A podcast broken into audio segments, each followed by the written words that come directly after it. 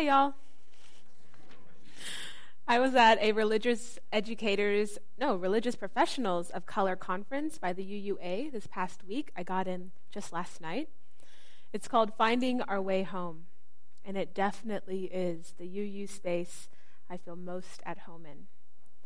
I appreciate the congregation for sending me because it is a vital part of my ministry and leadership sustenance and community. Now, for this sermon, I want to give you a heads up. I'm going to be a bit question heavy. I'm leaving many points open as questions because I hope they stimulate conversation, further reflection, and continued action. Now for the sermon. On March 20th, only two days from now, it is the first day of spring. The earth is awakening and in bloom. One of the beauties of spring is the healthy and strong diversity present in nature. Many colors, different animals and plant species, in variety, celebrating life. what joy! I love it so much. I find it interesting that although we know spring comes, there's something about it that tends to feel sudden. It's been building for days and weeks and years of patterns in motion, but one day, on a drive, on the street you're used to, or a walk in a park you frequent, the aliveness and vitality of spring seems to jump out at you. It's like you forgot the trees could be this green. And are the daffodils this cheery every year? The earth seems to have switched to spring all at once. And it's moments of these revelation that we say, spring has sprung. However, we know intellectually and even experientially that what grows and blooms and produces fruit was no simple, small, or insignificant effort. The components that create a flower are in a seed, but require co creation, cooperation, and relationship. It takes nourishment from soil and sunlight and water for a seedling to live. And for a seedling to live, it must grow. It has to stay in motion in the tender space between effort and ease as it breaks through the ground, reaches for the sun, and unfolds. My question today is the earth is ready to blossom into spring. Are we? What have we set in motion? What does our system, our church, the culture here, among friends and within worship produce? What does our context welcome and fortify and sustain? And what does it silence, discourage, and erase? I'm here to tell y'all that your system is good at what it produces. It's pretty logical. Take a look around. Who do you see here? Pause and reflect on leadership in the church and fellowship over the past 50 years. What we've produced is what we're good at. And likewise, what we are lacking is what our system misses. Friends, we too have the capacity to bloom like spring in a transformative way, to flood the community with warmth and hospitality and compassion and acts of service bred from relationships we dared to foster. And we can spring forth by being true to ourselves and minister to our neighbors by the beauty of our values, the perfume of our consistency, and our dancing flexibility in the winds of change. And boy, do they, girl, they blow harder and harder, it seems, every year. And it takes vision, it takes and requires faith. Do y'all have a vision? Anyone here with faith in a dream, in a community, in a cause? Think about it right now. Take a moment. Bring it to your heart's mind. Feel how it warms your core and fills you. Listen to this next part from this posture, thinking with your heart. Is your vision for healing and transformation? Is it for the betterment of genders and sexes, sexual orientation, people with disabilities, races, ethnic groups, and all other persons who are the focus of systemic and personal oppression? Do you long for a community that values human life, that lifts up wonder, and is ever curious? A regular invocation has the line that we come into this sanctuary of justice to speak freely all injustices and impressions. Is that true? Do we have a culture that uplifts disability justice, sexism, racism, white supremacy culture, institutionalized oppression, colonialism, the price of capitalism, and militarism, just to name a few? And if we do, do you feel familiar in the discomfort of those conversations? Does it move your values into action? Do you let it change you, transform you, so that you bloom and are transformed into what we haven't seen before? Those who have dared the path of vulnerability to bring one's vision to fruition know there's resistance. And not just any old stumbling block. There is a heart crushing, logic silencing, fear flooding intruder on our journey to growth shame. Dr. Brene Brown researches vulnerability and has this to say about its nemesis Shame is the intensely painful feeling that we are unworthy of love and belonging. Shame corrodes the very part of us that believes we are capable of change. End quote. Y'all, shame is a vicious kind of weed. Shame is at the root of silence and inaction. It claims the potential of a new bud and suffocates its growth. It sucks the nutrients from the soil, making a person feel isolated and disconnected, even when among friends. It hogs vital water, leaving a soul brittle, rigid, terrified of change. Shame seeks to silence your heart's vision, your hope, your vitality. It distracts us from the action motivating power of responsibility by the seemingly more noble posture of denigrating shame.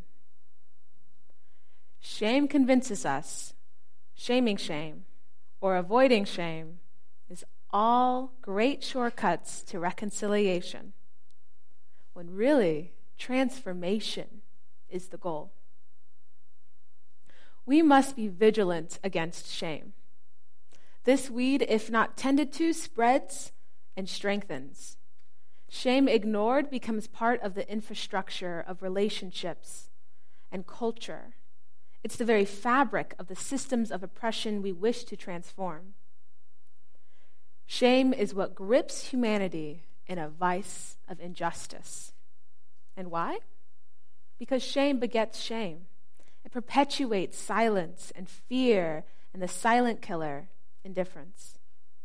Shame makes not getting involved look good. Uh, but I didn't mean it. A plea to be absolved of the work of healing. Shame weighs down and keeps down the desire to grow and change and transform in all of us. And Dr. Brene Brown is clear that the weed killer for shame is a two step process. And all you ecologically and health conscious UUs, I'm very happy to say this is organic and a non toxic weed killer. and like any weed, it's better dealt with early when the roots haven't had long to grow and grip the spirit or strangle the soul.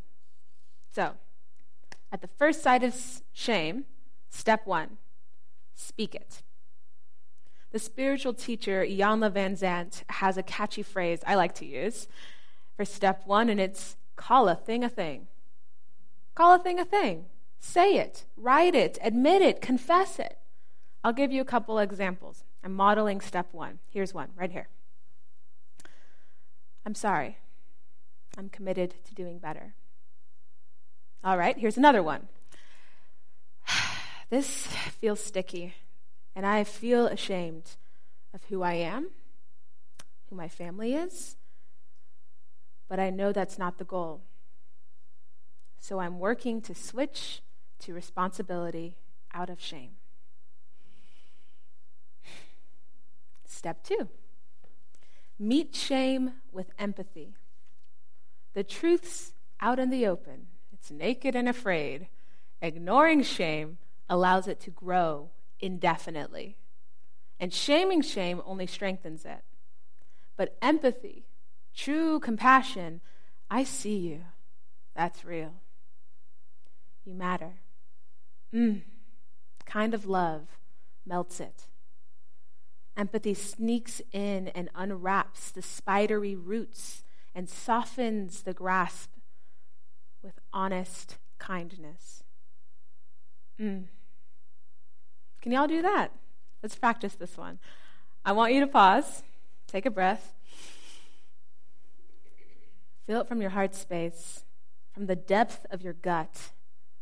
Give me an mm that speaks soul to soul. Mm. Another one. Mm. there's no pity in that. There's no helplessness in that. That's an I see you and mm, mm, mm. You don't have to speak even. You just got to embody what is to be empathetic. So, two steps. And then you re enter communi- community and co creation beloved community. So simple, so hard. Truth, recognition. Free the seedling into the journey, transforming into a product we haven't experienced yet. We are the microcosm of the macro, and the work we do within is to be shared among and beyond. When working to be a healthy and vibrant individual and community, I have found on both sides of privilege and oppression the weeds of shame, perpetuating the lies of separateness, of otherness, of scarcity. In our visual hymn, we saw a music video by activist Lyla June singing to indigenous people Rise up her prophetic call to her community is vital, and you may notice it isn't isolated. Disability activism makes people with disabilities visible in a society that's trained to erase their body and being. Black preaching speaks to the empowerment and worth of the black body and soul. Black power was and is a movement of affirming black personhood and agency. Diana Ross's I'm coming out, hey, and Lady Gaga's Born This Way are both songs that reclaim the humanity and pride of a person in the LGBTQ plus community. Like the chant, We are here, we are queer, or I too am a man, or Time's up, and me too. Truth is being shouted from the mountaintop to save the shame stricken soul under oppression. A theme in all these tools is leaving the weeds of shame and letting one's good and holy essence break through, rise, and bloom. This rising, it's the work not of only those who find themselves in the marginalized communities. Humanity needs the privileged too. We need the educated, the upper class, the heterosexuals, the English speakers, the able bodied, the whites, the men, the cisgendered. We need them all. I'll quote Lyla's closing words in her music video. In this time, it isn't Indians versus cowboys. No, this time it is all the beautiful races of humanity together on the same side. And we are fighting to replace fear with love. This time, bullets and arrows and cannonballs won't save us.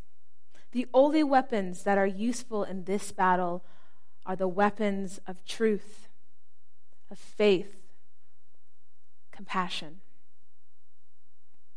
End quote. All people are needed to break this binary of Indians versus cowboys, person of color versus whites, poor versus rich, woman versus man.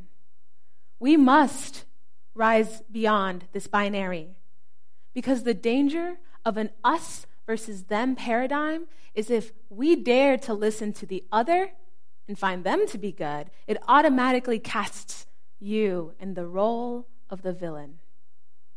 If you're good, I must be evil, because there can only be two parts to play. And with this thinking, it goes, but I sure as heck don't want to be evil, so I'll stay stuck in the shame of an unjust system I am perpetuating by not moving. And my goodness, this all sucks so much, I'd rather just not talk about it. You see how slippery that slope is? And it all started with the shame and the binary it propagates. Beloved, sweet friend, if the hashtag MeToo, Black Lives Matter, LGBTQ plus equity and disability justice, or any effort of a marginalized community to reclaim power and agency feels offensive or like an attack on you in worship. If you felt the sermon last week on soft bigotry and microaggressions was annoying, or maybe it made you squirm, feel guilty, or helpless, if you feel I'm highlighting in love the fact that this congregation is largely white and that class, gender expression, disability, sexual orientation, variety is not abundant here on the Hill, because I am, I'm highlighting that. If you're super nervous because the black intern at your church is speaking directly about race, why is she doing it? We like her. I'm speaking to you. I'm speaking to all of us. Let's take a breath.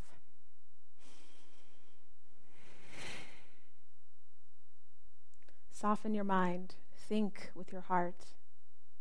Return to your vision, your faith, because it's fed with love. It seems we found ourselves betwixt the weeds of shame. Lyla called all of us to the same side of love. And luckily, to move from shame to a posture of co creation, we've just reviewed those steps. Ha, how convenient. We have an organic, non toxic weed killing serum for this. Give it a shot. Try it. Speak it. Meet it with empathy. Join us. We need you. We need us to transform. Can your organic, non toxic, shame weed killing serum be the first weapon of choice when the going of growing gets tough? The earth is in bloom, and like it or not, our outcome on this hill is our advertisement of why we come together for worship or fellowship and our aspirations for justice within, among, and beyond. So let's get like the flowers and grow, grow, grow from love, in community, in compassion, with courage. I want to reread Pavana's poem in closing. And what do the flower buds pushing up from the broken earth say about you? We break to grow. Break away from shame and join the movement again. Grow together in love.